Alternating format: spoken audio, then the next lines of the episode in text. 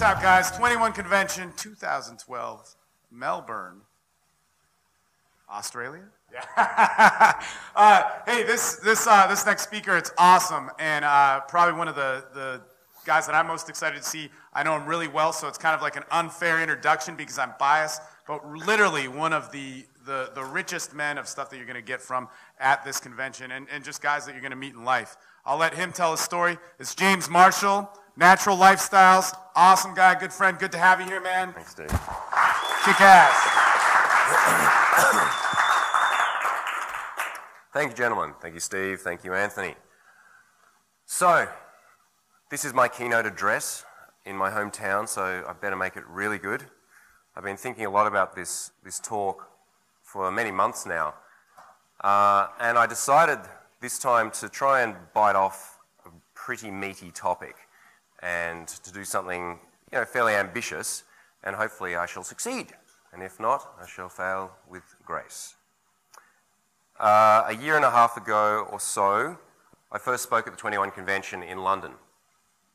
And this was actually a really rough time in my life. Uh, the good thing about being a low energy seducer who doesn't smile ever is that if I'm in a really bad mood or my life is collapsing, no one can tell. Yeah, I can still stand up there and they're like, that guy's stoic, he's got it all sorted always. And I'm like, inside, I'm like, I'm fine. Um, at that time, life was not going that great for me. Uh, I'd actually just broken up with the woman of my dreams, my wife, long-term partner. Uh, business was a bit rocky. I'd, I'd gone over to London uh, kind of as a, you know, as a gamble because it was quite expensive. It was a big investment to go over there and speak at the convention. And in terms of financial returns, immediately, it wasn't that great. Uh, so there was a lot of rough stuff going on in my life. And before I got up to give that presentation, i had been practice, trying to practice that presentation for quite a long time. And every time I sort of stood up in the mirror to go, I just didn't feel it. I was just like, don't really know what I'm going to say. And right up to that last minute, when I got up on the stage in London, I really didn't know what I was going to say. I, I had some vague plans and ideas. I had no idea. And so I got up and I just had to trust in the process. I just had to have faith that I've been doing this a long time and I've been through a lot of ups and downs in terms of the whole gamut of seduction and lifestyle and trying to choose my own destiny and all of the wacky adventures I've been on. And there's been many times when I had to step up and do something I didn't really know what I was going to do. So I just went up and started to talk. And some, and I don't even really remember what I said. And I came off an hour and a half later or whatever and just went back and went, okay, I'd done my speech, did that, whatever.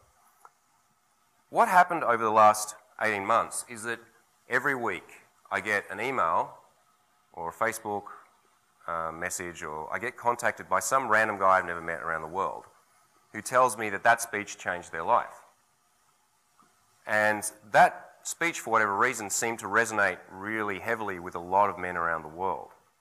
Um, and I'm talking about guys writing to me and saying, you know, I was suicidal and I was, I'd had my, my wife had left me and taken my kids and I was living with my, you know, my elderly mother in a council flat and thinking of killing myself. And then a friend of mine said, check out this video. And now I'm fucking a sports model. and I feel really good. I'm like, wow, really? I should watch this video. so this, this video seemed to resonate with a lot of guys, and I think the reason for that was that it was in, in a world, in this, uh, in this field of seduction, as I was talking about yesterday, there's a whole lot of emphasis on techniques, uh, on the technicalities. But what I was speaking about in that speech were things that were to me quite simple and fundamental, but for many guys out there were, were groundbreaking. And as a very brief recap, if you haven't seen that speech, I was talking about awareness, presence, intent. Those were the primary themes of that speech. And what I was talking about was projecting your intention, projecting your desires without apology. And that's one of my two rules in seduction. The right to freedom rule make no apology, take full responsibility. So, in terms of when you, what that means, is you go out and you want to talk to a girl, make no apology for the fact that you want to talk to her. Make no apology for the fact that you might decide to break some social norms, that you want to have sex with her, and take full responsibility for the fact that you're going to have to own that, act upon it, and may not always happen. That there's another person involved in this, she will have her own agendas, desires, and she'll respond to you, and you need to work with that.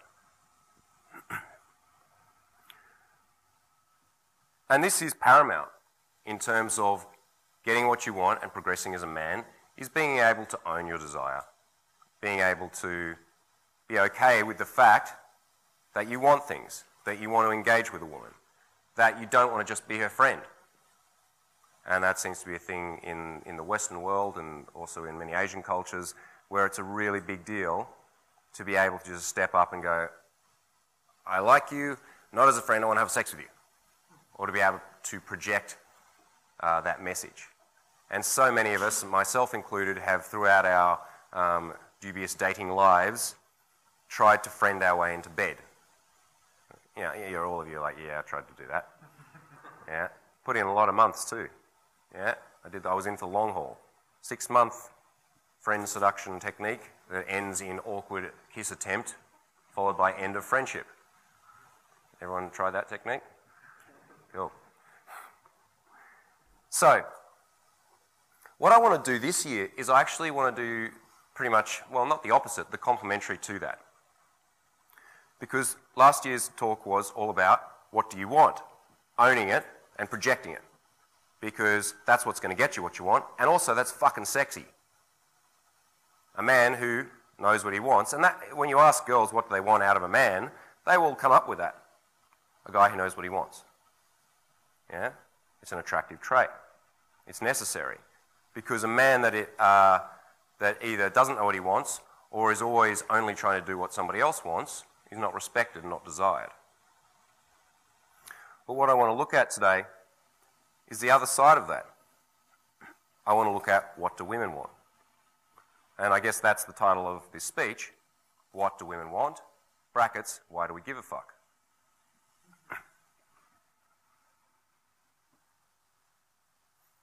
There's a lot of, well, for, for starters, most men have no idea what women want. And so if you ask them, they might say something like shoes, money, dresses, uh, romance, you know, flowers. Uh, any other ideas, guys? Nice guys. Quilting. Uh, TV shows with there's like girls and guys who are friends together. I don't know. What do women want? Most guys don't know. And there's also a lot of men who don't care. And I, I see this with clients, not so much. I, I, tend to not get guys come to me who, let's say, are misogynistic or who don't have any interest in, really interest in women, but it, they do crop up occasionally because most of the time those guys are going to go to a different method a method that promises you'll be able to fuck tens tonight without having to leave your bedroom and 100% strike rate. Uh, and you know how to manipulate a woman with these three tests uh, questions that psychologi- psychologists in area 51 developed or whatever. Um, so those guys are going to be like yeah i'm going to learn that thing. I'm going to get revenge. Yeah? Um, it's, it's sick but it's true right? And i mean I, I can have empathy for those guys because a lot of those guys have just had a really shit run with women to the point where they have a lot of resentment built up. And a lot of nice guys actually really don't like women because they've been so fucking nice for so long and they didn't get what they wanted by being nice and they develop a whole lot of resentment towards women. Yeah? Has anyone, oh, you don't have to raise your hands for this, but I'm sure many of you guys have been in a situation where you have put a lot of effort in with a woman has been the wrong type of effort, but you've put a lot of effort in by being nice and accommodating and helpful and listening and all of these things, thinking that you're kind of building up sex credits. Um, and then, yeah, you know, you put in months into this, and then you come to like tentatively collect, so, oh, yeah, I just wonder if I could have that sex now. And she's horrified or repulsed by, by her friend trying to hit on her. And then she goes and fucks some bad boy in the alley the next night. And he didn't put in any of those credits. Yeah? That's not fair. And so you do that enough, you're going to start to feel resentful towards women because you think that women are evil because they just choose to have sex with those bad boys and, and, and don't like nice guys. The problem has been in your strategies because you did not know what women wanted. Yeah? If we look at this, brackets, why do we care? Why should we care what women want? For starters, even from the most purely self interested position, if you want to get together with sexy women, you need to know why they would want to get together with you. I'm, I'm not a fantastic marketer. Uh, if, you're, if you're a dating coach, you have to be a marketer. You have to learn how to market yourself. You, need, you have a product to sell, you have a service to sell. And I'm definitely not um, a, an authority on marketing. And I did things the wrong way, and I think most of the coaches here did things the wrong way in terms of uh, making a successful business. What they did, very silly. First, they learned how to get good with women. Then they learned how to teach guys how to get good with women. And then they started to learn how to sell that, which is completely wrong. Yeah? If you want to make money out of this, for any of you guys out there, if you want to start a dating company tonight, you can. Um, forget those first two. Learn how to sell the product, and then don't worry about the rest.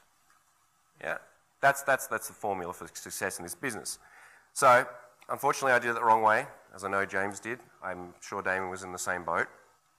Learn how to be good with women, learn how to coach, and then started to learn how to sell this shit.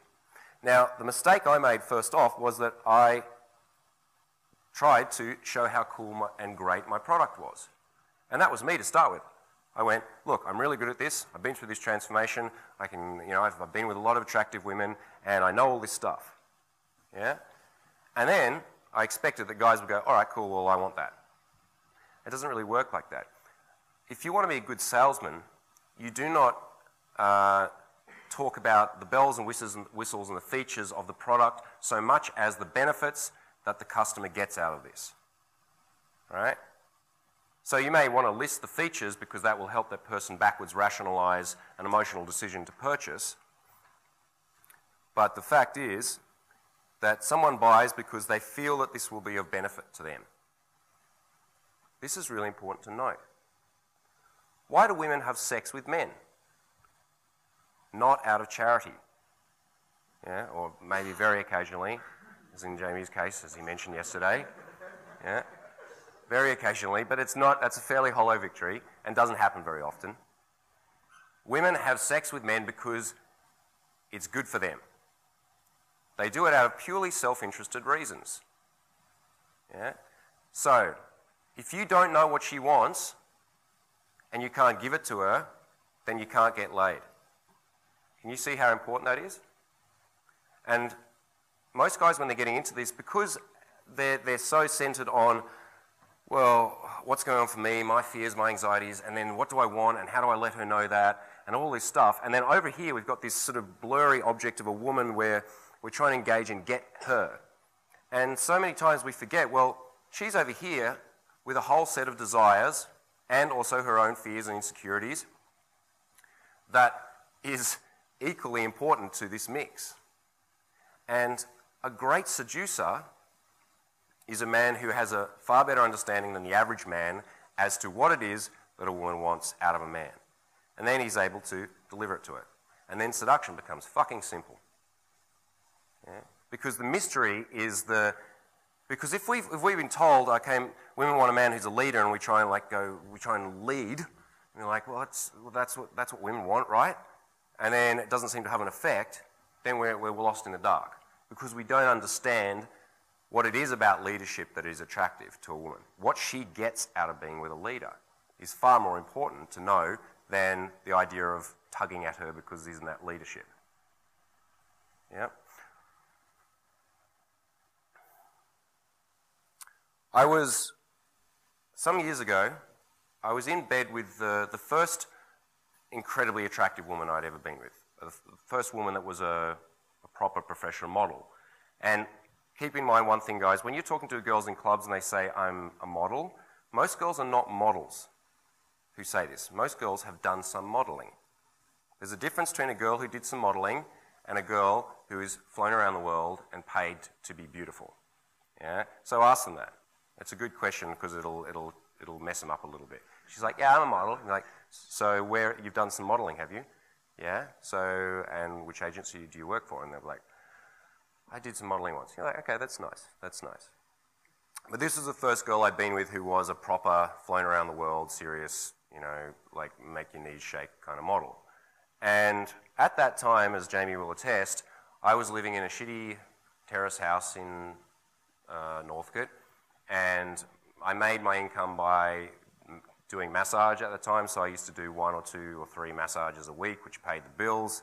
Um, and I played in a highly unmarketable daggy funk band, and I wasn't very well dressed. Um, and I was, I was just like, in terms of like value, I didn't really have much. Yeah, I just did that, and then I went out and learned about women, and did kung fu and various other things. And I managed to get this spectacularly beautiful Russian model into my bedroom and with me. And I remember we were lying in bed one day, and her phone rings, and she answered it because she was a little bit rude, which I think is a bit rude, really, isn't it? To answer the phone in bed with your lover. Anyway, she did. And uh, on the other end of the, the phone was this guy. And he's like, Hi, Irina, how are you? So, yes. And she's like, Yes, what do you want? Um, so, this is, this is Thomas. And she told me about this guy. This guy was the, the man who owned her modeling agency. He was an ex model himself. He was at that time about 35 and still very fucking attractive. He was a millionaire. Yeah? He had a big shiny car. This, this guy, in terms of value, was kicking my ass. Yeah? Because women want a man with val- who's like high value, right? They want a man who's got heaps of status, right? Why? Because they want a man who's got high status. Let's think about why. And so this guy called her up, and he's like, "Oh, so Irina, yeah, so I've booked us the table at that best restaurant in fucking Melbourne, whichever Michelin star one.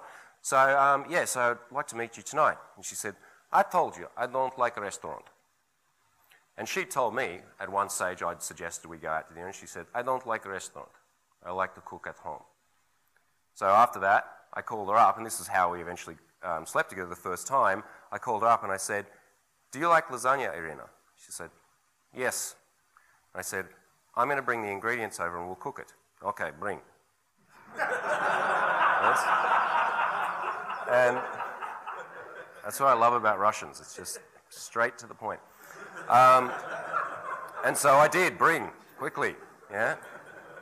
And we cooked, and then we had sex, and it was I was a bit scared, but it worked. So she told this guy as well, I don't like restaurant for whatever reason, and he hadn't heard that. He'd heard he knew expensive restaurant is what gets girls into bed.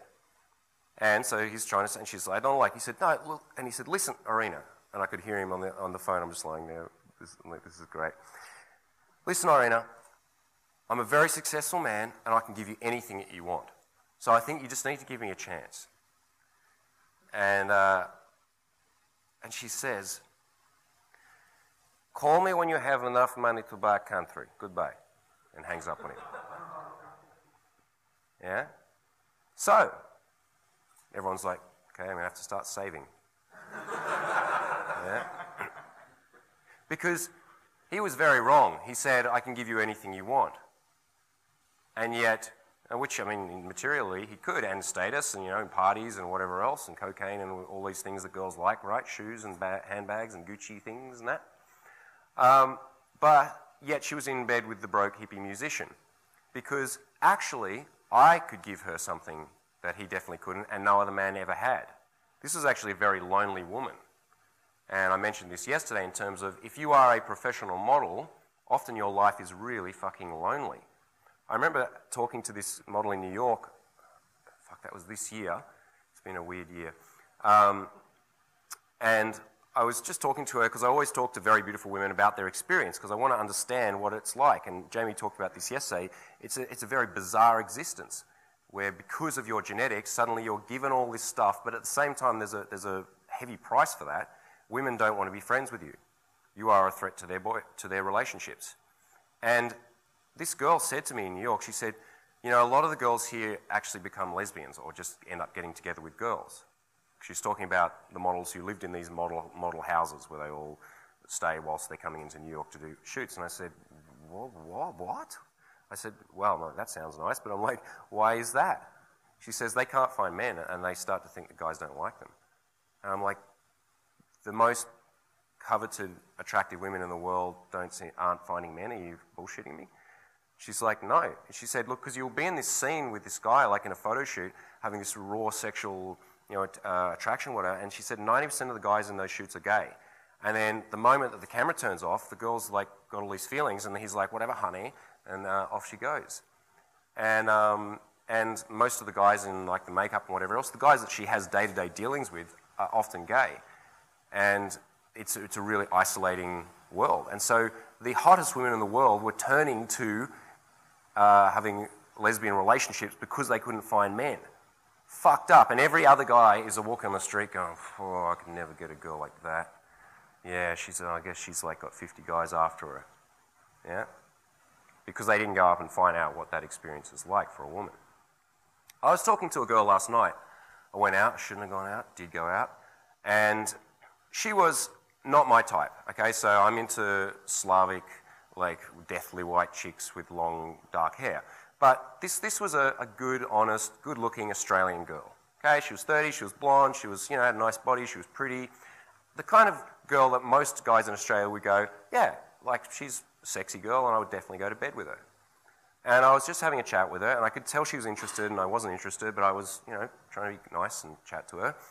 And I was just asking her about her love life. And she said, um, and I said, oh, well, she was recently single, and I said, oh, okay, so, well, you know, you got guys, you got some dates coming up or whatever. She's, you know, giving me, like, come on, can we have a date? I'm like, you know, I'm just, you know, might be gay, just having interested in your love life.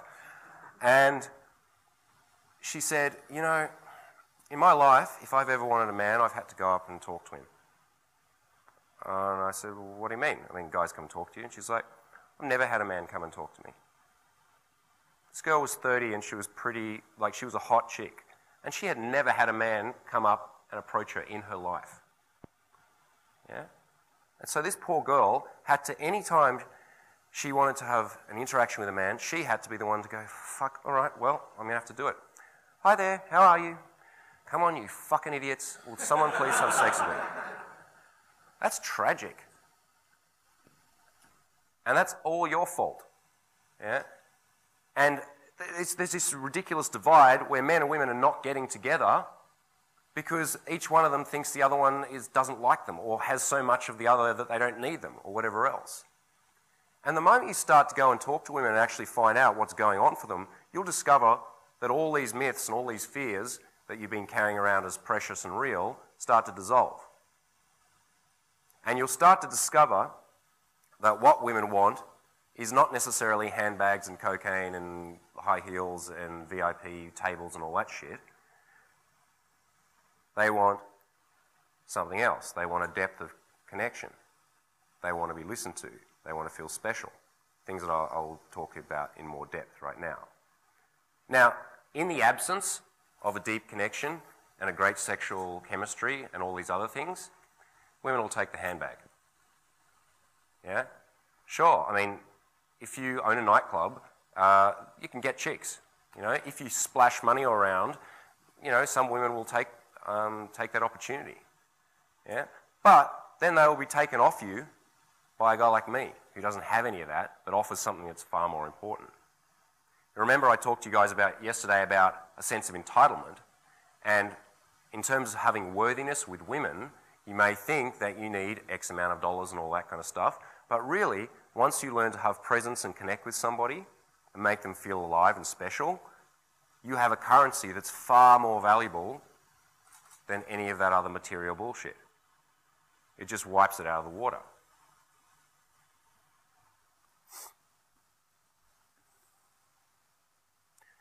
Now, what I want to move on is to, to look at some of the specifics of what women want. This is a big topic, and right now I just want to put a little caveat on this. I do not presume to know what all women across all cultures, across all times, across all parts of their menstrual cycle and all of this want. Yeah? I definitely don't know that. And you know the reason why I'm still in this industry because I only stay in something if it continues to challenge me. If I had worked out exactly what women wanted and as some systems would say, that they are you know, basically these robotic automatons that if you press X, Y, Z buttons, they will always do this. Yeah?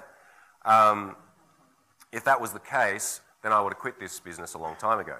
The reason I'm still in it is because women continue to amaze, surprise, and baffle me. Yeah? The more that I learn and the higher level I guess that I get to play at in terms of girls who have more and more social ability, uh, the more I keep getting my head smacked around and realize that I still don't understand them. Yeah? And that's why it's interesting. That's why I keep learning. That's why I will keep doing this for some time yet. So, what I'm talking about here is based on my research, which is extensive, and the research of the guys that I hang out with. So, you know, within my social crew, we have slept with over a thousand women. And there's one guy who's, who would double the entire amount of all of us together. Yeah, and I'll mention him later. Um, and we have interviewed and talked to thousands of women because we are constantly doing that. And we don't just go and approach and say the same old lines, we talk to them to find out, like I did last night. I had no intention of sleeping with this girl, and her friend later on was going, So, James, um, I think you should escort Erica down to the dance floor. And I'm like, I think she's okay. And she's like, James, you should take Erica like a gentleman downstairs. And then her husband comes over and goes, James, so how do you feel about Erica? I'm like, guys, guys, guys, I'm not a gigolo. And, she, and she's like, look, James, you can just be, a, you said you're a dating coach and you should, that you're a gentleman. Perhaps you should just go for a little walk with her. And I'm like, come on, look. And I'm like, why? And I said, is that because she just broke up and she's vulnerable and she needs to get laid? And she's like, James? I'll be back. And I ran away. Yeah? But having, having those discussions constantly, I, I, had no intention of seducing this girl, but I learned something very interesting last night. And I'm constantly doing that with my interactions. So just because you meet a girl and you may not necessarily, you know, think she's that hot or she's totally your type or whatever, you'll learn something about her. That girl just said, almost with tears in her eyes, I just wish a guy would come over and say hello to me. And she, and she said, and, no, and not like, you know, hey, how you going? That was what she was saying was how, how she wanted to be approached. She didn't want a sleazy man, but she, didn't, but she wanted a guy to just come over and say, hi, how are you? There's your opener, guys. Yeah? Because that's a man showing interest in a woman, and that's what she wants in that first initial moment. So simple. So, what I'm going to talk to you about is the overall themes, things that I have found out. Does not apply to all women all the time. Because everything that I say to you now, there will be uh, entire large percentage groups of women who like the opposite. Yeah? There, there is some really interesting, wild, wacky, and wonderful uh, sexual dynamics that exist out on this planet in terms of men, uh, sorry, women who are very dominant with men who are very submissive, and that can work. Yeah, of course, all sorts of same-sex relationships and, you know, polyamorous dynamics and all sorts of things. Yeah, and I certainly don't stand in any kind of judgment um, about any of that. It's all legitimate as long as people are enjoying themselves and are happy together. But what we're looking at here is what do women in general want with men? Because, remember, why is that important? Because if you know what they want, then you can get what you want. Yeah, if we want to look at it from that perspective, you want to get hot, sexy girls into your life, you need to know what the experience of being seduced by you would be like and why that would be pleasurable or not. That's a question I'd say to my students. Would you want to fuck you if you're a woman? It's a weird question, weird thing to think about, isn't it? First, you have to imagine yourself as a woman, then you have to imagine yourself as a man fucking you as a woman. And that's a really weird thought. Everyone just think about it while I drink some water. Can't help it, can you?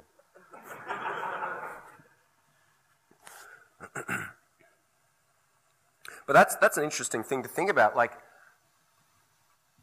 has anyone ever kissed a girl? Hang on, hang on, hang on. that had just a little bit of a spiky moustache. Just a little bit. Yeah, I have. Yeah. Guy, I know. Well, I've, haven't, I've kissed you on film, I think, Steve. Um, this guy, he's, he's like he's like kiss closes every PUA on film. It's like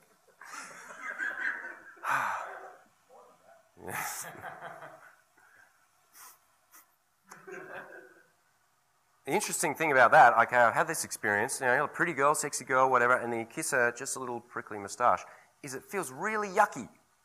It's, it's a repulsive thing. Yeah? Doesn't feel nice at all.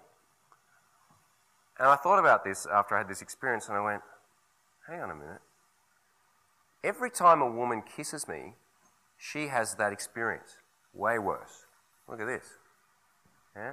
Every time she kisses me, she has this abrasive feeling of prickly hairs rubbing on her sensitive, soft skin.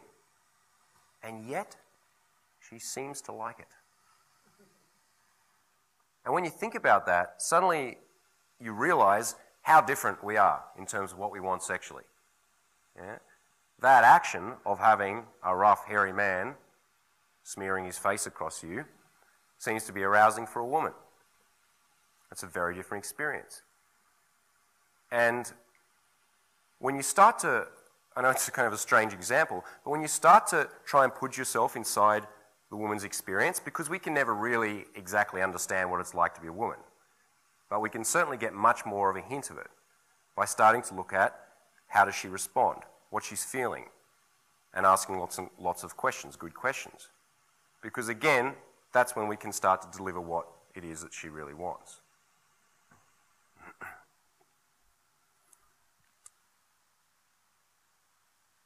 Another important thing to note is that there is not types of girls. And we hear this spoken about by men and women all the time. Girls will, will, will often be saying they are not that type of girl. And which type of girl are they referring to? Sluts. Dirty slappers. All right? Because there's a special breed of women that are sluts. Yeah? Yeah? And what's, and what's, the, what's the characteristic of a slapper slut? What is it? Sleeps around, has sex more than once with a different man. Yes? What else does she do? And, and is that good or bad? Well, yes, but it is. But a lot of people say it's not because all these girls are saying they're not that type of girl, right? So why are they saying that? Buzzword. Buzzword. Buzzword. What does that mean? Everything's socially conditioned. She feels better about herself under what circumstance?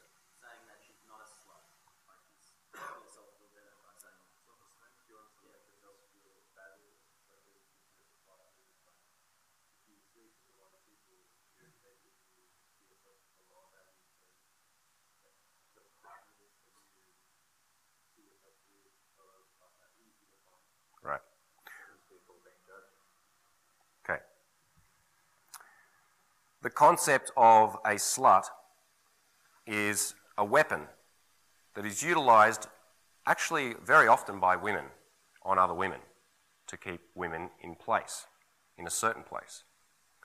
Uh, and there's, there's a lot of speakers who've talked about this at great length. If you look at uh, Johnny Soporno's stuff, for example, he, he looks at this dynamic very deeply.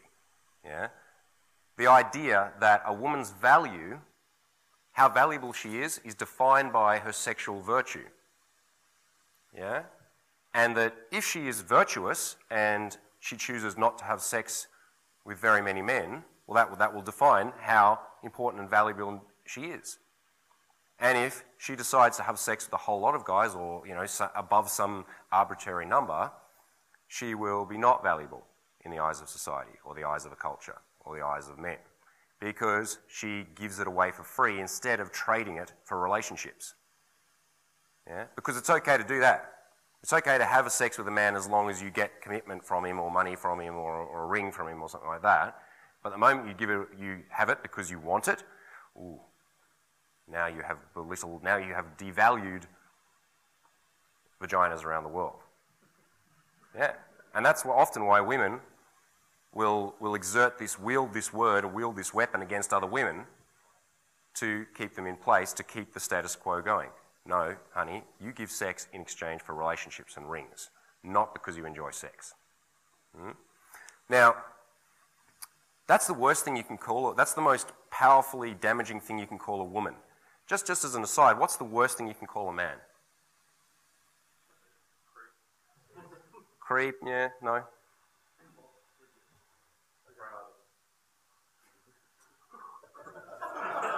What was that one?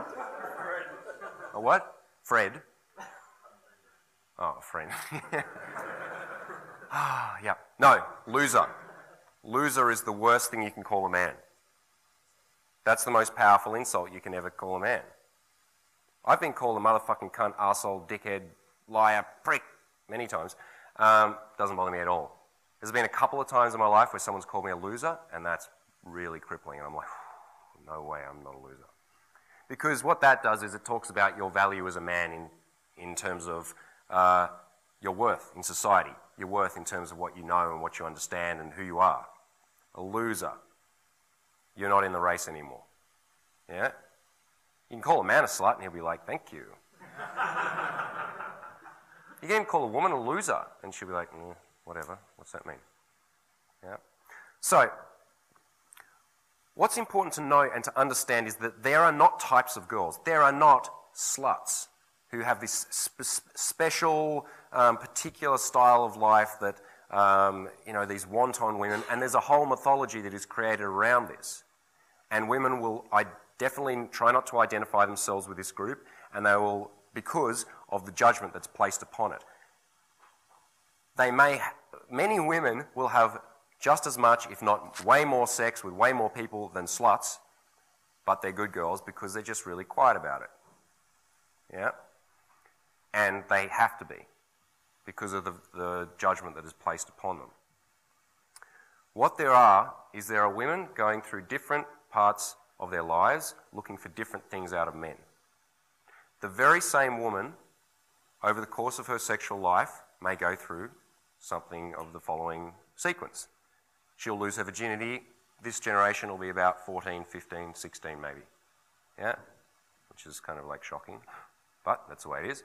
So she'll lose her virginity in her mid to late teens, and she'll that'll probably be like be some random encounter, and then she'll probably go through a period of sexual experimentation, where she'll go, oh, I get all this attention from men, they want me, I'm, I'm experimenting, and she'll sleep with a bunch of guys, and then probably one of these guys is going to go and brag about it to all his friends, and then she's going to get start, start getting called a slut. And it's going to damage her reputation, her self esteem. She's going to feel shit about herself. And then she's going to stop having sex with guys, or she's going to make suddenly not talk about it and she's going to hide it. Yeah? And then she's probably going to start at some point decide that she'd like to have a boyfriend. She's going to get a boyfriend. She may stay with him for two, three years. And then she's going to go through some horrific breakup and she's going to come out and she's going to be in this situation where she's focusing on her career or studies or travel or something. She's like, I just don't want the heck of a relationship. I don't want to sleep, sleep with a bunch of random guys. Um, I'm going to start sleeping with that guy who works at the coffee shop once a week because he's chilled out, it's no big drama, and she'll have some, you know, gradual uh, long term fling with this guy. It doesn't mean so much. Then she might go on a holiday to Ibiza and just go all wild and fuck three guys uh, in a week, or five guys, or whatever else, and so on and so on throughout her sexual life.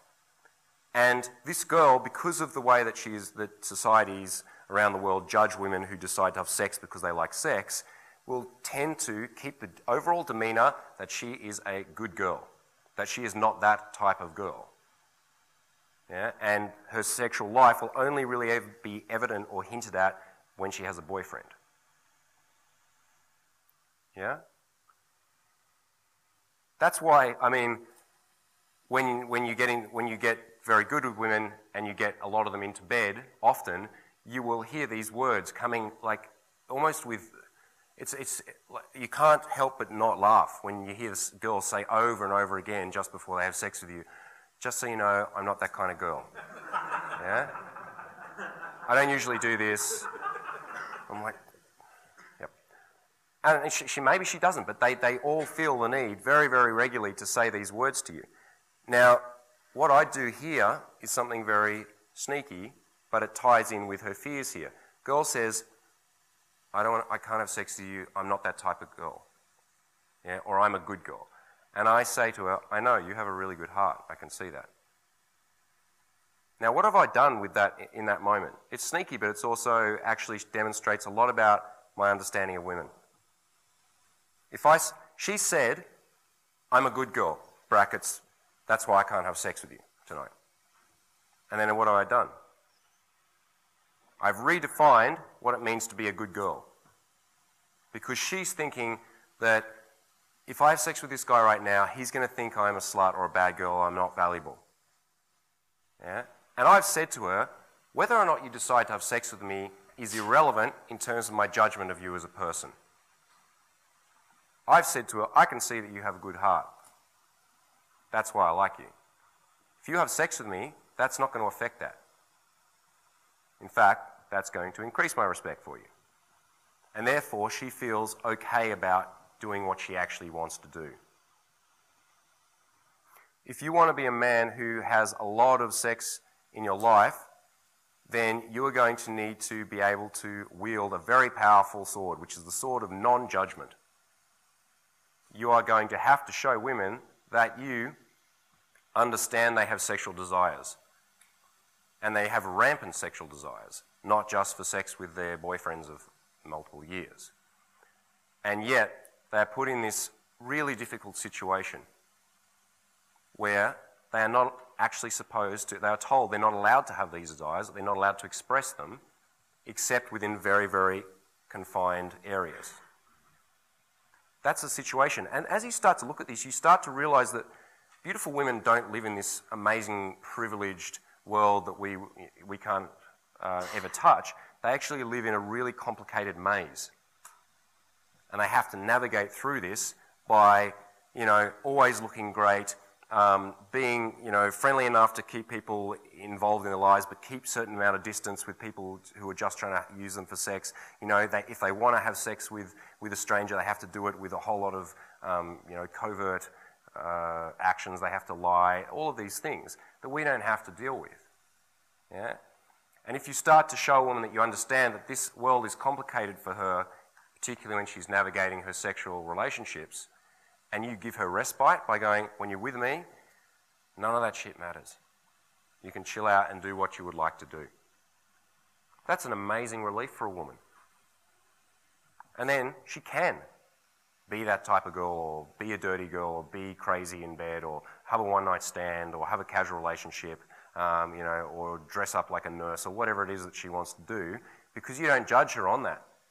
You don't judge her worth as a person on that. You see her that this is what she wants to do, and you can engage with that. That's really powerful. So, guys who have a very strong judgment about, you know, that there's sluts here and there's good girls here, and so you marry a good girl and you fuck the sluts on the side, and that kind of Madonna whore dynamic, which is pervasive in many societies around the world, those guys typically don't get a lot of great results with women. And women don't really like being around them because it's dangerous for them, because there's that fear of judgment hanging over them constantly. Does this make sense? Cool.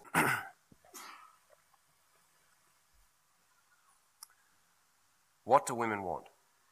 There's a, out of men. Okay, so there's a whole bunch of truisms and buzzwords that will pop up here.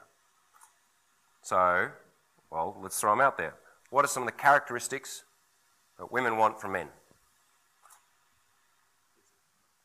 Sense of humor. Confidence. Value, right. He must be valuable, okay, in terms of the, the hierarchy of his society. A leader. She wants a leader, right. What else? She wants to escape. Yep, okay. Security, comfort, all right, yep. She wants to feel love. Okay. You've, you've hit on all these major ones. We've all heard these things, right? And, and at first, you're like, okay, cool, all right, so I need to be a leader, I need to be confident, I need to, uh, what else? What were some of the other ones? I need to make a, uh, you know, be lovable, I need to be nice, I need to have a good sense of humor, etc., etc., etc. And so, as a man, you're like, okay, well, I want to get women. Women like this list of things, so if I become these things or I develop these things, okay, then I get girls, right? Cool. But most guys fail to think, well, hang on, what is it about being with a leader that is enjoyable for her? Why does she give a fuck about you being a leader or confident? Because just you being confident is, is not a thing where she's like, oh, wow, he's confident. Good for him. I'll, I'll, I'll go and have sex with him because he feels confidence. No, She's interested in these traits because it's true. I mean, these traits certainly are things that can be attractive. But you've got to look at why. Why does she care that you're a leader? And that's the one, that's one of the, I want to look at three of these in the time that I have left. Three that I think are really important. Okay, which the first one being leadership. So women want to be with a leader, with the, with you know the leader of the pack, with the guy who's you know leader of men, who's um, got people following him, and so on. And then you ask guys, well, why? Does she, well, because he's alpha. Why? Because evolutionary psychology. Yeah. Okay. Why does she care? A woman only wants to be with a man who has authority, authority to lead. Just trying to lead people, like I'll see this with guys who are just starting out. They're like, okay, I need to lead a girl. So they're chatting to her and they just suddenly like grab her by the wrist and start tugging at her. They're like, yeah, okay, I'm going to lead her, right? And you see the guy going, uh, uh, yeah. And the guy's like, fuck, lead, tried, did leading, did the leading thing, was being a leader, didn't work. Don't get it because it was not enjoyable to follow this leader. That's why she didn't go with him. This is a very important point to take. You can have authority to lead two ways. The first one is through fear and violence. It's very effective, has been used throughout history to lead people. Come this way, or I'll stab you with this pike. Yeah join this great utopia, or we will kill your family. Yep. Uh, and this exists, most of you guys live within this in your workplaces. Right, no, I won't say most of you, but it's quite likely that many of you have an authority figure in your life who is your boss, whom perhaps you don't respect or like, and maybe you think they're an idiot. And yet, this person has authority over you because they can get you fired and suddenly take away your livelihood. So therefore, you have to follow them. I mean, I, I know for myself, everyone's had an experience where they've lived under that, right? Okay. So this is one way to have authority to lead. Doesn't work so well in seduction. Yeah? Trying to fear a woman into bed is not something that I would suggest. Yeah? So if we can't have authority to lead using fear, then how do we have authority to lead? The only way in seduction that leadership is of any value and that you have an authority as a leader is if when the person follows you, they benefit. Yeah? A good leader, a good king, leads through making sure that their subjects benefit every time they ask them to do something. Yeah? That's the key to good leading with a woman. As I said, she's not in this for you. She's not doing this out of charity. She's not like, oh, there's a leader, I, I should be, have sex with him for some random reason. It's because, oh, this guy's leading me on an adventure, and when I go with him, it's more fun, it's more cozy, it's more sexy, it's more exciting for me as the woman. Yeah? Example you have a guy and a girl chatting in a bar, and she's been standing there for 40 minutes, and he's been blabbing on about how valuable he is yeah, because, you know, and showing how confident he is, yeah, and, uh, you know, wriggling his Rolex occasionally just to, you know, let her know how, how much of an alpha dude he is, and therefore she's going to want to have sex with him, right? And what's happening for this girl is that she's standing in this interesting construction that was developed to torture women, a high heeled shoe. Yeah? And it makes her leg look fantastic. But she's standing on a chopstick and it's really painful. And after 40 minutes, the only thing she can think about is the fact that her legs are killing her. And no man thinks about this because we just don't wear those shoes enough, do we? hmm? So no man is aware of this. They don't. They're like, ah, oh, there's no shoes and legs and tits and that. Yeah, cool, right? A good seducer, a man who has has even an inkling of what it might like, what it may be like to be a woman, starts to add these things up and go, that looks painful. She's been standing there for a long time. She's, she keeps shifting her weight side to side. Oh, this girl is in pain. And says to her, Those shoes must be killing you. Hey, let's go sit down. Gently takes by the hand, leads her, leading. There we go, there's the leading. Sits her down at a couch, places his hand gently on her knee and says, So, where were we? Good technique, that one, isn't it? Yeah. This is a man who understands the power of leading because as this woman followed the leadership request, suddenly she felt way better. She's not in pain anymore. This man gets me. Because women are constantly sourcing little bits of evidence to suggest does this man go for what he wants and knows what he wants, but at the same time, is he balancing that with what I want? Because there's plenty of, there are plenty of men actually who are constantly trying to make sure that everything is fine for the woman. You know, these prince, nice guy, romantic hero types who are always only worried about what it is that the woman wants. That, that, can, be, that can be something that a woman will take advantage of or will, will you know, tolerate or whatever, but after a while that gets really boring. Because having a slave, unless you're into that scene, uh, is not something that's sexy for a woman. Because she doesn't want to be with a guy who's constantly at her beck and call. But a man who, has, who is aware of things like is she cold, is she in pain, is she hungry, will uh, be far more attractive. So you see in that situation, the authority to lead was developed by her taking, by him showing that I know, where, I know what's going to be better for you in this situation. I'm going to make it happen. I'm going to make it smooth. It's going to be simple. It's going to be no fuss. You're going to like it. And then when she does, she follows through with the, with the request. She feels better. So what do you think she's going to do next time he says, hey, shall we go grab a drink at the bar? He has developed a certain amount of authority to lead here. she now has trust in a certain level of his leadership abilities, in the sense that his ability to make her life better. So if he does that a couple of times and then says, let's get out of here. Before you, before you, you got to get, you got to get to work tomorrow, yeah? Before you do, let's have a cup of tea at my house, or whatever it is. Because each time she has to make a jump in, in this decision making process to allow this to escalate, or to encourage it to escalate, the risks increase for a woman. And this is another thing that we don't think about so much because we're not women.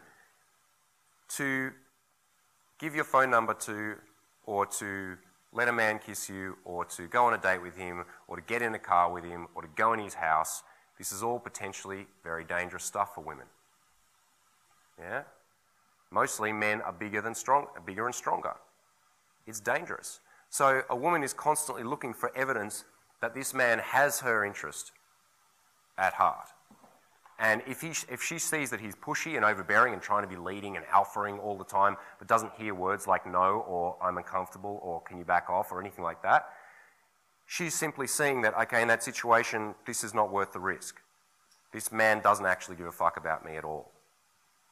Whereas the man who goes, here's what I want, can I have it? And then the girl, if the girl, you know, it's like a, an escalation request. A leader, a man who's leading, goes, all right, I've got to escalate. So he puts his hand on a girl's knee and he runs it up her thigh. And then she just takes it and moves it away. The guy who doesn't understand what a woman wants, in that the sense that, okay, yes, she does want a man to escalate on her physically in general if she likes the guy, but at the same time, she may feel that she needs to uh, set the pace for that, that right now she's not feeling comfortable enough with that. She will move her hand, and if the guy then respects that, steps back for a little while, continues interaction, and then tries again later and sees if that dynamic has changed, which it probably will have. She's just taking note of that. Cool. Is going to escalate when needed. Is going to pull the trigger. Yes? But is willing to take, take it a little bit more at my level, at my pace. This man has authority to sexually lead me now. Does this make sense?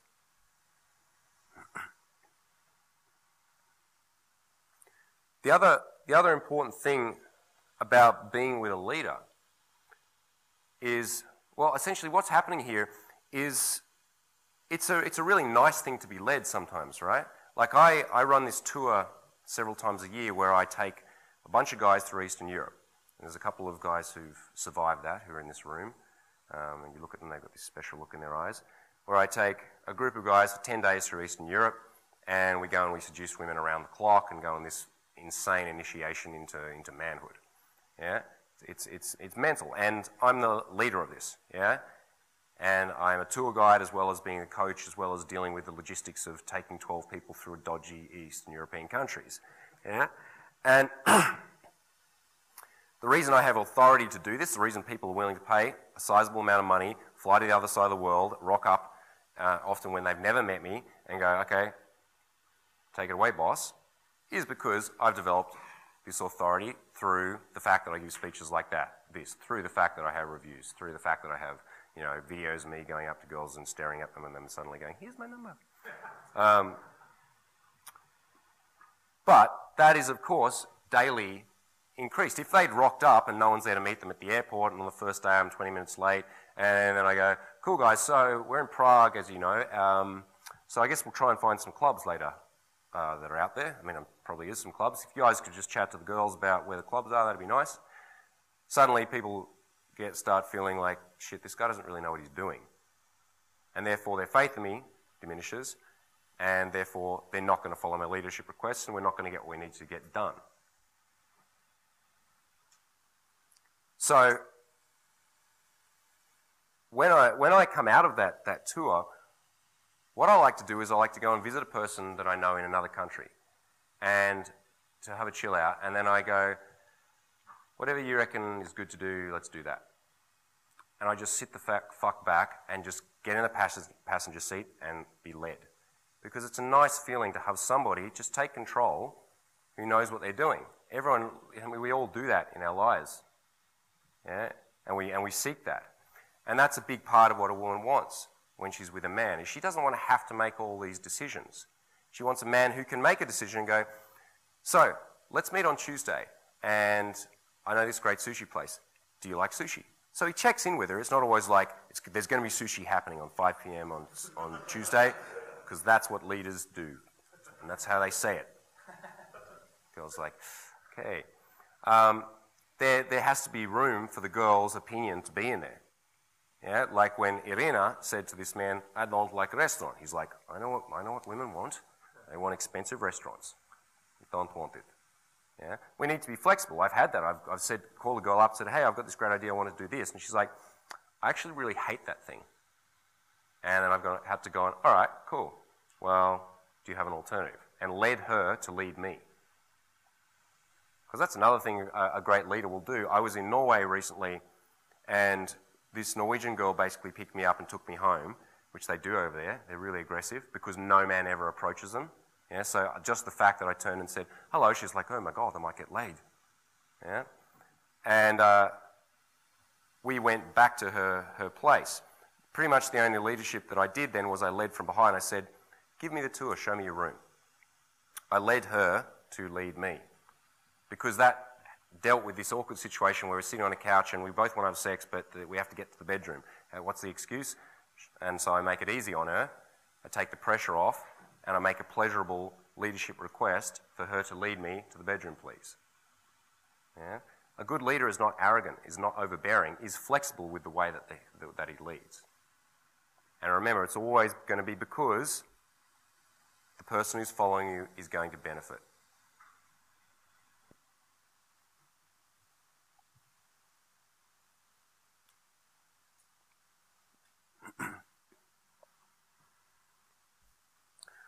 Next aspect I want to look at in terms of what is it that women want is looking at emotions. Now, we are told, we have been told that women are emotional, men are logical. Yeah? Actually, all people are emotional. We, are, we, we make the majority of our decisions completely and overall because of our emotional responses. It's very rare, it's, we actually don't sit down and logically plot out, you know, the ABC benefits of something and then make a decision upon it. So in terms of buying something, choosing a flavor of something, um, deciding which way to go, um, responding to an argument, or choosing to go to bed with somebody, we don't actually sit down and plot it out logically and then go, that seems like a good idea. We have an emotional response, a feeling, that we want to do something, or we don't want to do something. Pretty much that's it. And then we may logically justify it. Yeah? Like, I feel like buying this shiny toy. And then the man will be like, well, because it has XYZ features, so that's a good reason why, but really I just have a feeling I need it. That's, that's what made you buy it. Yeah. And that's, that's the thing is when a woman decides to have sex with you, it's not because of she's logically done a checklist. Because women do have a checklist. Yeah, I want a guy who's funny and confident and something and something and something. And I, I love talking to girls about this. I say, oh, so what do, you, what do you like in a man? And they'll give me like the Cleo checklist. And I'll say, yeah, cool. So the last three men that you slept with, uh, would you say that these features were high on the list of who they were? And the girl's like, no, no, none. I was like, well, any of them? Were they sort of prevalent? Not really. So why did you decide to sleep with those men? I asked that of a Ukrainian girl recently who'd slept with me, and I, she was telling me what kind of guy she wanted after we'd had sex.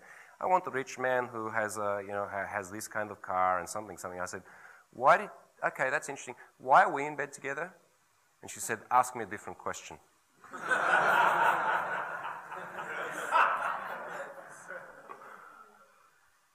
because the decision for a woman to have sex with a man is not really based on these logical things of what should be she should be with. It's because she suddenly had a feeling that she wanted to be with this guy. And of course, what we want to know is how do we elicit that feeling? How do we make a girl feel like she wants to have sex with us? Well, by coming to have a clear understanding of the way her emotional processes work. Again, we have to know our market if we want to be able to sell to it. We need to know what the desires are. What a woman's looking for, really, or what's going to uh, influence her decision making, all boils down to this core principle, which, which I have talked about previously. It's the idea of emotional pressure and emotional release. Emotional pressure and emotional resolution. Every time you feel an emotion, it's always building to a resolution. And if we look at drama in media, it's always based around that. Every, every story that is, that is compelling is built around the build up of tension to a resolution. Yeah? So, you know, in a romantic comedy or whatever, guy meets girl, girl meets guy, they kind of like each other, they fumblingly get together, something, uh, you know, they start a romance, but then there's a misunderstanding because she thought that he was cheating on her with her sister, but really they were just um, practicing like how he would, you know, be do something romantic for her, and she busts in at the wrong time, and then there's all this drama, and there's this tension built up of that they don't understand each other, and are they going to be together anymore or whatever, and then it reaches a point where the truth comes out, and they realize that they love each other happily ever after, and there's this resolution and a release and a relaxation. Yeah? Or if we look at in terms of a horror movie, they, they use, in horror movies, they use pretty much just a very, very cheap but powerful and effective emotional manipulation of build-up of pressure. So point of view camera going through the, you know, going through the forest, you know, coming, and then there's a girl having a shower for some reason in the log cabin, and it, and it zooms in on her, and there's this build-up of tension of what's going to happen, yeah? And then suddenly she gets stabbed, and that's resolution. Everyone relaxes. Go, ah. And that's the cheap thrill you get out of those movies. Ah, oh, she's dead. Yep.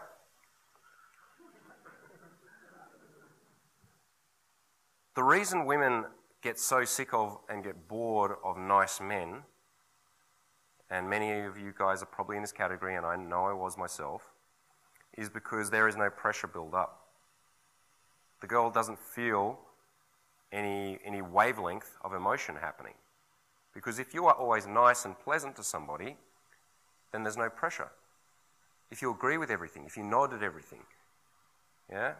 If you always do what she wants to do, if you're always trying to second guess what she wants, if you're always trying to be nice, then you may think, oh, okay, I'm trying to deliver to her what she wants, so therefore she'll have sex with me. It doesn't work like that. Because what she wants is an emotional drama on these, on these, on these small and large levels. Women love drama, and I'm not talking about this in, in like necessarily in a destructive sense, because that can, that can be an expression of it, of course, if it, if it gets out of, out of control, and a, man, and a man and woman who are constantly in like this violent um, spikes, peaks and troughs of drama, it's not going to be a healthy relationship. But the fact that there is an emotional pressure and there's, um, there's two characters pushing up against each other and vying for each other's attentions with their agendas, cross pollinating and you know, pressing against each other, is what makes it exciting, makes it interesting. Women will often talk about, uh, you know, they, they start dating a guy and they'll say that there just wasn't a spark. You you've heard, I mean, you may have had a girl say that to you. Like, I really like you as a friend, but I just don't feel it. And you're like, why? I mean, logically, on the ABC checklist, I've got these things that you wanted, right? She's like, mm, just not feeling it. What does she mean by that? She means I'm not feeling a range of emotions. I'm not feeling challenged. I'm not feeling like you're listening to me. There's a whole lot of things in terms of her emotional needs that are not being met by that really nice guy. And on the other end, like I know, I know a lot of girls who went through a period where they wanted, to, like they, they, once they worked out that they were sexy and they wanted to get the best men they could, they went after guys who were in bands or DJs or, uh, you know, the really cool guys, yeah? And then soon discovered that there was a certain need that needed to be met there, okay? So they, wanna, they had the challenge of like, can I get this guy who all the other girls want, that therefore that validates me and means that I'm pretty and I'm significant. And they start getting that kind of guy, but there's something missing from that relationship as well. Because this guy is just taking because he can. Because girls just give him stuff. It's the, it's the flip. Yeah? And so after a while of that kind of experience, I know a lot of girls who say, I don't date musicians. Yeah? Why do they say that? Because they've dated musicians. Yeah? Because at some point in their life they want, I want to be with guys in bands that might get famous one day. That's why girls have sex with guys who are in bands that aren't famous yet because they might get famous. No girls have sex with you once they know your band's not going to be famous anymore, yeah, which is why I had to move into dating coaching. yeah?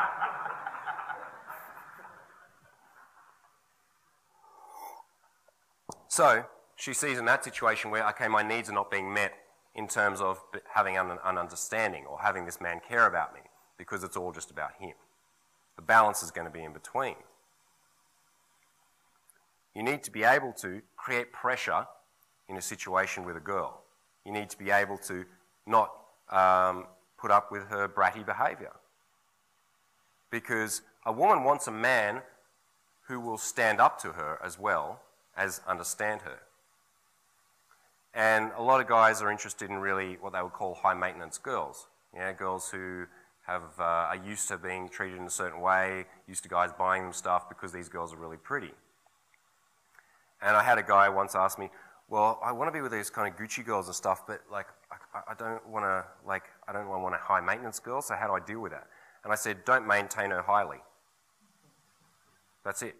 Because the only reason a girl feels entitled to getting a whole lot of free stuff and attention or whatever else from man for nothing is because a whole bunch of idiots gave her stuff for nothing. Yeah? I was dating this Russian girl some years ago another Russian, a different Russian. Um, and she was a physicist and a model and from a very rich family. Yeah? This chick was way smarter than me, way better connected, way richer. Like, this was a very high value girl. And I remember we'd been dating for some time and she, we hadn't had sex yet. But, you know, we'd been kissing and hanging out and things were, you know, we were, we were building to something. And we agreed to meet at a bar. And I came in I saw her, I walked up, I said, Hey Nadia, put my arm around her, pulled her in to kiss her, and she went like this. Right? Turned her head away. This was not the first time we'd kissed. In that moment, she did that almost probably, probably unconsciously, just as a way of going, I'm, this, I'm, I'm Nadia and I can do whatever I want. Right now, I just feel like being a bitch. Yeah? And I just stepped back and I said, Nadia, if you ever do that to me in public again, we're done.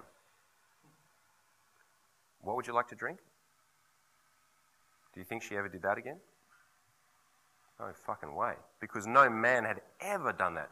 Men had certainly reactively gone, You're a bitch. Why do you. I'm not putting up with this anymore. Yeah, way too late. Yeah. But no man had ever calmly said, Boundary crossed, treat me with respect, or I'll walk. Because I would have, because I have choice. I don't have to put up with that. So in that moment, this high maintenance girl suddenly realized, well, okay, I need to start playing on his level. I need to show him respect, or he'll walk out of my life. Oh, and I don't want that. I desperately don't want that. Yeah? After that, she was a lovely person who just played at an equal level. The reason, the reason women test you, because we guys are always saying, yeah, well, she's been shit testing me a lot or whatever else.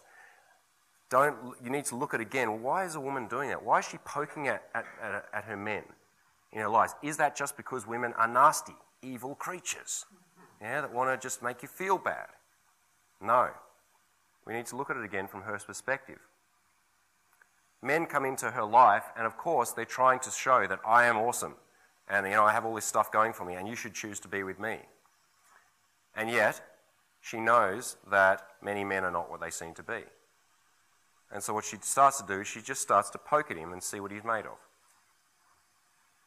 A shit test is it's a wrong way to look at it. This is a masculinity test because what she's doing is she's going, if I push this button, his reaction will, will determine his character.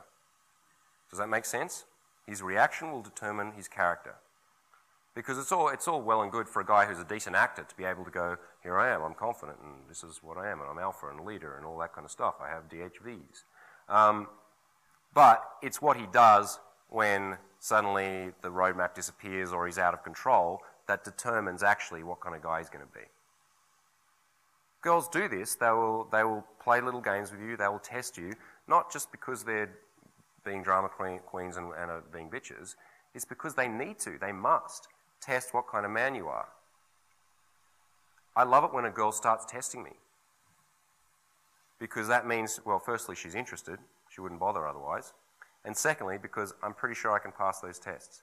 Because I'm okay with myself. And I'm not going to be reactive.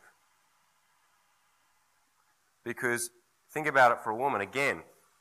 When she's choosing to be with a guy in a relationship, she doesn't want to be with a man who's going to be possessive, aggressive, violent, uh, who's going to not take, who's going to take everything incredibly seriously, who's going to be boring, all of these things.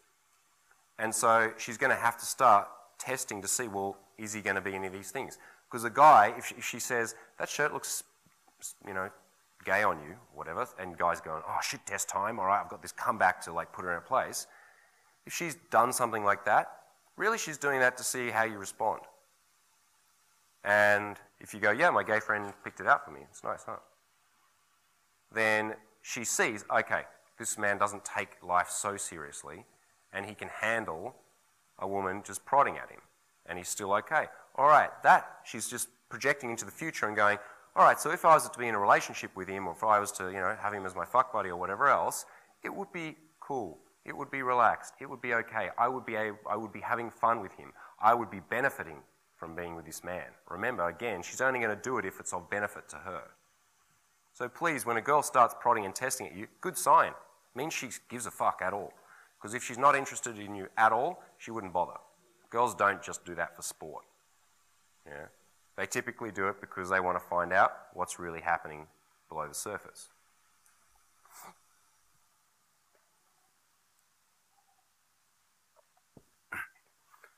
You know, after uh, bi- basic biological needs, the thing that everybody wants most is a feeling of what? Any ideas? Belonging, connection,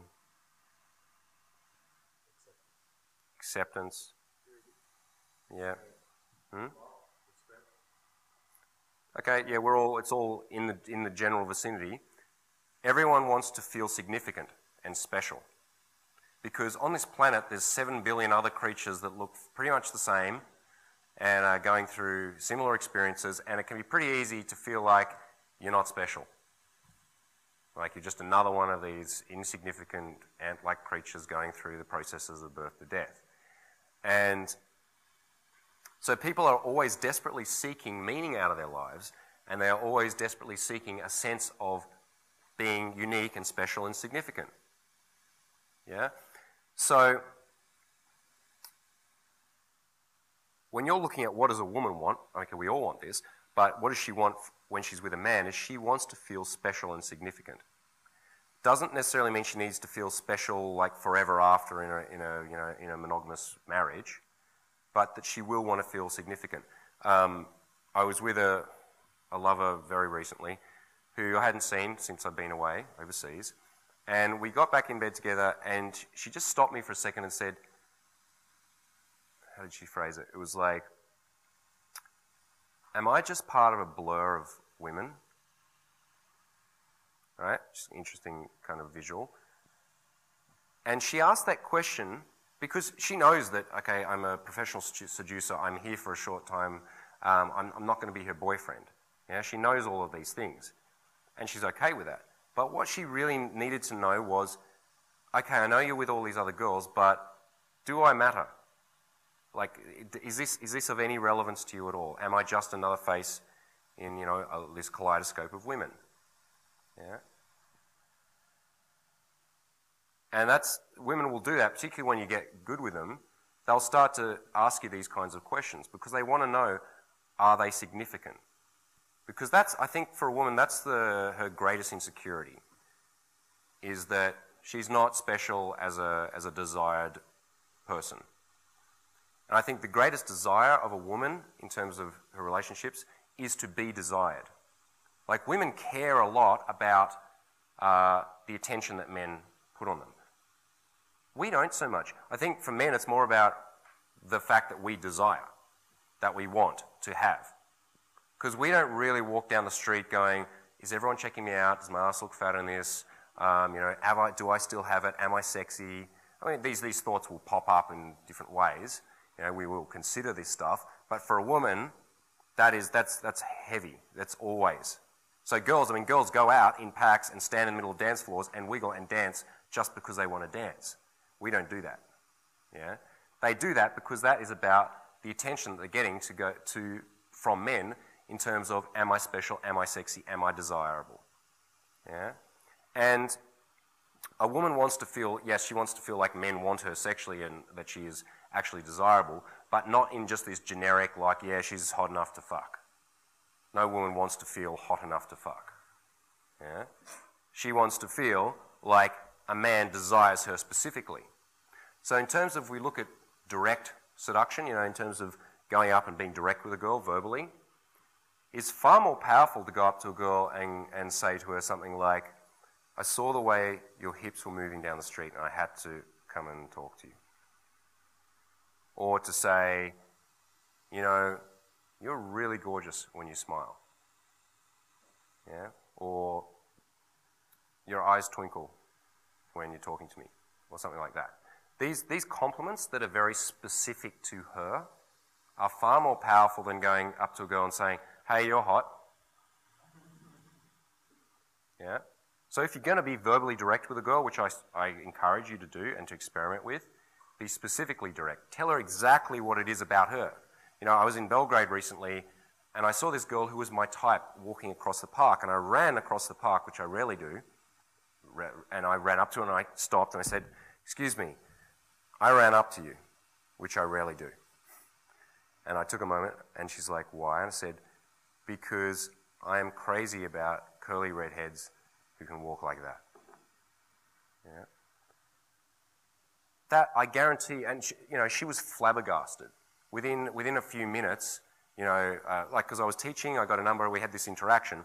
The, the next night, she sent me a text, and I didn't this is her initiating it, saying, I was, with, I was thinking about what happened in the park yesterday, and it made me realize that the four year relationship that I've been in um, is not working for me. So I broke up with my boyfriend today. Yeah. Now, and this, see, this is, and it was like, this is not like homewrecker technique 101. What this, what this demonstrates is simply um, how a woman's needs are not being met in one situation.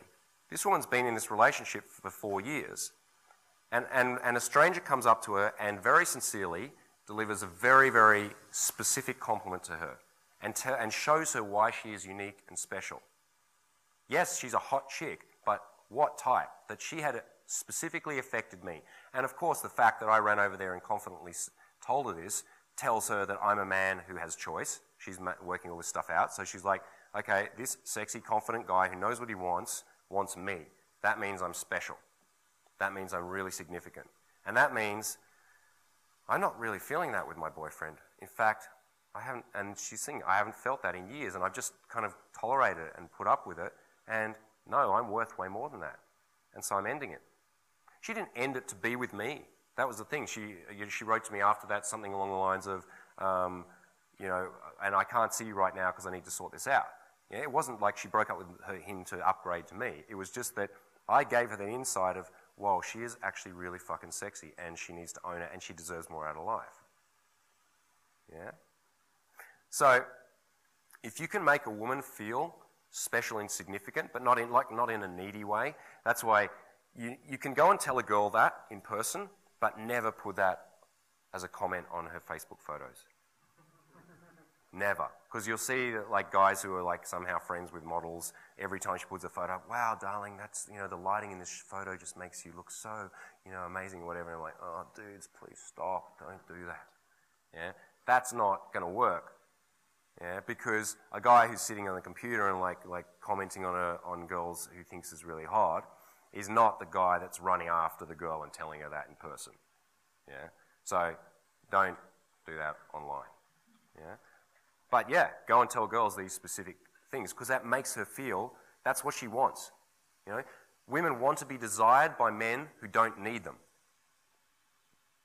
They want to be with a man who chose them because that says, I'm special, I'm significant.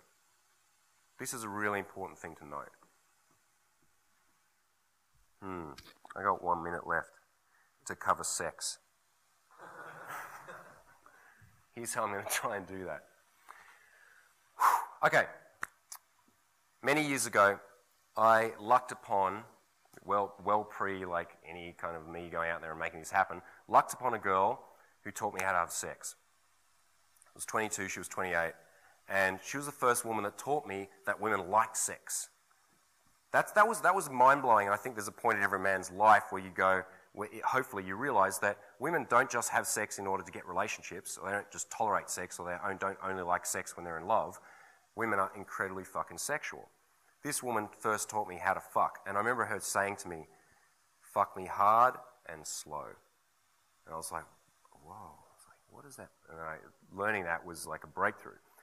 And so this, this woman gave me instruction on how to be a great lover. and I'm very grateful to her. And I suggest if you don't have a lot of sexual experience, you, that's what you want to try and find. Is a girl who you find attractive and who is willing to help you to become good. That will, that will affect the rest of your life, trust me. Anyway, many years later, she slept with a friend of mine. Now, this is a guy who, can I have a couple more minutes? Or? Yeah, because it's going to be weird. And good night. yeah? um, she slept with a friend of mine. And this guy, shh, can I stop that buzzing at me? Over time. Okay, and this guy is, in terms of, I, I have a range of friend who, friends who are all seducers. And when I say seducer in terms of professional, that means you, you have had sex with 100 women plus, okay? Which is a lot. Most men have sex with five to 10 in their life or something. So all the guys I know that I would consider to be really good at this we know it's 100 plus. This guy, his goal over the last couple of years has been to have sex with less women each year. Yeah, he said to me, "Hey, you know what? This year, knocked it down to 80." Yeah, it's like, good for you, good for you. Yeah, he would have sex with 100 plus girls a year. I'm not joking. Now, before you're like, there was there was certainly he certainly had some advantages. He's six foot three, he's black, he's ripped as fuck, He's a rapper, has been known to deal drugs. Um, and, and I know, because I, back in more of the crazy days, I was in, we were involved in like some wacky group sex situations, that he is a huge fucking cock. It's ferociously big and incredibly intimidating to be around. you know, you're trying to be, you're like, boy. right? So, anyway, the point is, you've got all, you've all got the visual. Okay, you can imagine him. All right, so you know, perfect hot black dude. who's really good with women and really good in bed. So this friend of mine, she slept with this guy many years later. And me and her have had a very, very open and honest relationship since we were lovers and, and been friends for many years. And so I sat her down. I said, "Hey, so Chloe, um, I'm curious. So you, you slept with Flows? Um, I heard it, and it was, you know all night. And I'm just curious to know. Like, obviously, he was better in bed than I, than I was, but I'm just curious to know what was the difference. Like, how was it different? And she said, "No, you were better in bed." And I said, "Come on." Like we've known each other much too long. You don't have to, you don't have to fucking look after my ego. I'm like, of course he was better, but I just want to know how it was different. She said, you were better in bed. And I said, how is that possible? He's fucking hugely hung and he's like a, this, you know, sex pneumatic machine. Like he fucks all night. I'm never getting any sleep in this house. And she said something really powerful. She said, Jamie, you understand that you can't fuck every woman the same way. And I got it. Because this guy was a sex machine. Yeah? But according to her, he only had one setting. Yeah? He fucked every woman pretty much the same way because that's the way he did it, that's the way he liked to do it, and that's what worked most of the time, or whatever reason.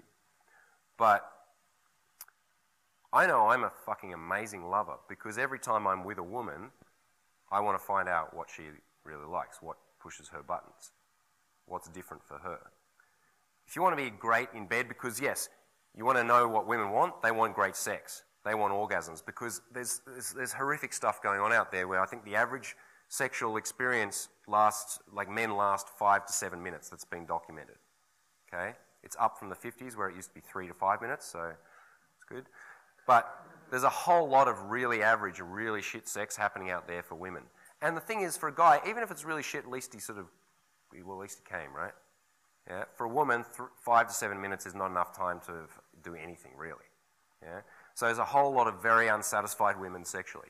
So if you want to become a great uh, seducer and you want to have high quality, amazing women in your life, you're going to have to be amazing in bed. But that is not about, you know, this kind of uh, Herculean stamina and knowing some special secret, you know, squirting techniques, which, I mean, that's good. That is useful. yeah? If you know how to do that, that's cool. There are technicalities. Yes, you need to know where a clitoris is. You need to know how to manipulate the G spot. You need to know technical aspects.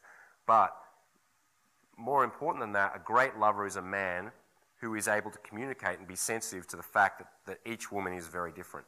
And so much so because it's, it's unfair because if a woman learns how to give a really good blowjob to one man, she can give a really good blowjob to the entire planet. yeah? There's only one, like, you, once you know it, you got it. Yeah? Whereas, you know, the guys with his girlfriend learns how to give the best head to his girlfriend. You know, he is, and he's, he's a sex machine. He's, a, he's amazing. And he goes to a new girl and does that. She's lying there going, this guy sucks. Yeah? so much variation in terms of a, a, woman's physiology. You know, some girls will want you to rub their clitoris like this, and some girls, when you touch it, it's too, it's too sensitive. Yeah? So, learning to be able to communicate with a woman and actually find out that not every woman likes to be fucked the same way is what will make you a great lover. Yeah? And I'll leave you with just like one technical aspect on that. Well, how do you communicate that? Because that can be awkward. And, you know, how do you find out sexually what a woman wants. Don't ask questions like, is this good? Because if you ask a girl while you're going down on her, is this good? What's she going to say? She's going to say yes. Because it's, she doesn't, it's, it's awkward. She's, how's she going to explain, no, it's going to hurt his feelings or whatever else? You phrase the questions in terms of things like, how do you like this better? Harder or softer? Do you want more or less of this? Yeah? So that you give, you're only giving her options to make to improve the sexual experience, not to say not to just back out of it and say yes, no, that's fine. Yeah? That's that's the kind of communication verbally that will vastly improve your, your abilities as a lover. Yeah? So I had a lot more I wanted to talk about sex, but that's the best that I could boil it down to in the time that I had. So, to wrap up, in this full spectrum of what makes you an amazing man who gets what he wants out of life, you must always also consider those people around you. The best way to get what you want is to make sure that those around you get what they want in terms of being a business leader or whatever else. Yeah? I live exactly the life that I want and it's really fucking enjoyable. I travel all the time. I have sex with really interesting, really beautiful women. I have amazing friends and I have a really interesting crew that's around me. And I look after all those people all the time. That's what an alpha male is. He's a tribal leader who makes sure that the tribe is looked after, not a tyrant or not some kind of slash and burn opportunist. Yeah? So, on an individual level, with the women that you want, you need to start to work out what it is that's missing in her life, what her emotional needs are, and then you can present them to her, and then you become super fucking valuable. Then you become totally worthy. Yeah? Then you have entitlement to have her because you're giving her what no man can, no matter how rich or powerful or whatever else, because he doesn't care or he doesn't know how to find out. And that, I believe, is all I have time for. Thank you very much, gentlemen.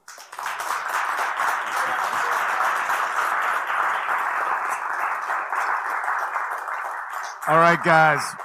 Hey, we're a little pressed on time, but three questions, two short, one long. If it goes over, you're going to pay. All right, bring it on. Brilliant speech, James. Thank you. Um, all right, so with me, a lot of the times I get with a girl, uh, she would want me to be her boyfriend. Yep. Yeah, how do you deal with that sort of thing? Like, I just want a bit of casual. Okay, understood. All right. Good question. Firstly, I know that the speech that I gave at 21 Convention in London this year is mainly about that. So I believe, you know, it'll come out at some point, right, Anthony? You're gonna, got it here. Um, this talks a whole lot about basically multi, uh, all the types of relationship models that you can fit into and how to, how to do those effectively. In a nutshell, though, it comes down to this fact. If girls keep wanting to be your boyfriend, it's because you keep presenting them the option of being their boyfriend. It means that you are giving her a whole lot of evidence that you would be a great boyfriend, and you're acting like one. Yeah? If you want to have a casual relationship, or you want to be, you know, her fling or whatever, you, you need to show her that you offer different things than the boyfriend guy does. Yeah? I, I have lots of short-term relationships that are quite intense, quite intimate, but the girls know I'm not the settle-down boyfriend for three years kind of guy. Right, not right now anyway. So, because I do things like I don't hold a hand in public. Yeah, I don't sit there smooching with her. I don't hang out with her friends and her family. Um, you know, I don't talk about our futures together and all this kind of stuff. I take her on wild sexual adventures. Pretty much the only touch I do in public is slapping her on their ass, running my hand up the inside of her leg under a, under a restaurant table because I'm her lover. That's what a lover does. Yeah? Because I'm there to provide that set of emotional needs and sexual needs for her and not other ones. And I let her know I'm not standing in the way of you finding a guy to fulfill those other needs which I know you may have in terms of reliability, stability, or that deep emotional connection and so on. I'm, this, I'm here for this, and I do this really, really well. And if you try and put me in any other box, it's not going to work. Yeah? So what's, what's happening there is simply that you are not communicating what role you are able to offer her properly. That's it. So you need to start looking at how do I let her know that, no, I've got a great offer for you. I've got some cool stuff to give to you, cool experiences, se- sexy, fun, exciting, but it's not those ones. Does that make sense? Okay. And Okay, if you can look at that, that speech, which I gave is like an hour and a half on that topic specifically, that will give you more insight. Guys, I hate to say we have time for just one more, actually. Here we go. Um, hey, James, great speech. Um, just with, a, I think a, a piece of being a leader is being decisive in like unclear situations. Yes. So, say um, most of your life you've been a bit wishy-washy, and then you wanted to go ahead and cultivate decisiveness. Right. And you're growing, so you're facing a lot of unclear territories that you haven't been before. Right. So in those scenarios, so, um, what, can you give a few tips of how to go about cultivating decisiveness as a characteristic? It's one, of, it's one of those ones where it's, it's really like be decisive. Um, because, yes, uh, you're right, and it's, it's, a really important point that a, an, a, a characteristic of a great leader is that they are adaptable because you know even when you set out whatever plan, that, that will shift. The guy that's able to go, so I'm taking this girl to this awesome pizza restaurant. I get there and it's burnt down. Yeah. Um, the guy who just goes, "Fuck, my date's ruined. Oh, this is terrible." Immediately has lost, you know, lost the race. The guy who goes, "Wow, my favorite pizza restaurant has been burnt down. Um, all right, there's a late night deli. Well, let's go and grab some stuff and have a picnic in the park." Yeah, is going to is going to suddenly change disaster into a success. Yeah, so, but the thing is, I think the thing that stops guys from being developing decisiveness is the idea that there is a perfect decision to make. There isn't. There's, there's infinite possibilities. And there's a whole lot of them which would be fine or good or awesome. And, there's a, and pretty much, if, once we start just making decisions, then even if it was not quite the best decision, we'll be able to recalibrate it and move it. Yeah? The search for the perfect decision will lead you to be paralyzed. Yeah? Just by taking leadership and making decisions, you cultivate that um, automatically. Yeah? I think that's the best I can give you right now. Round of applause, guys. Awesome. Um,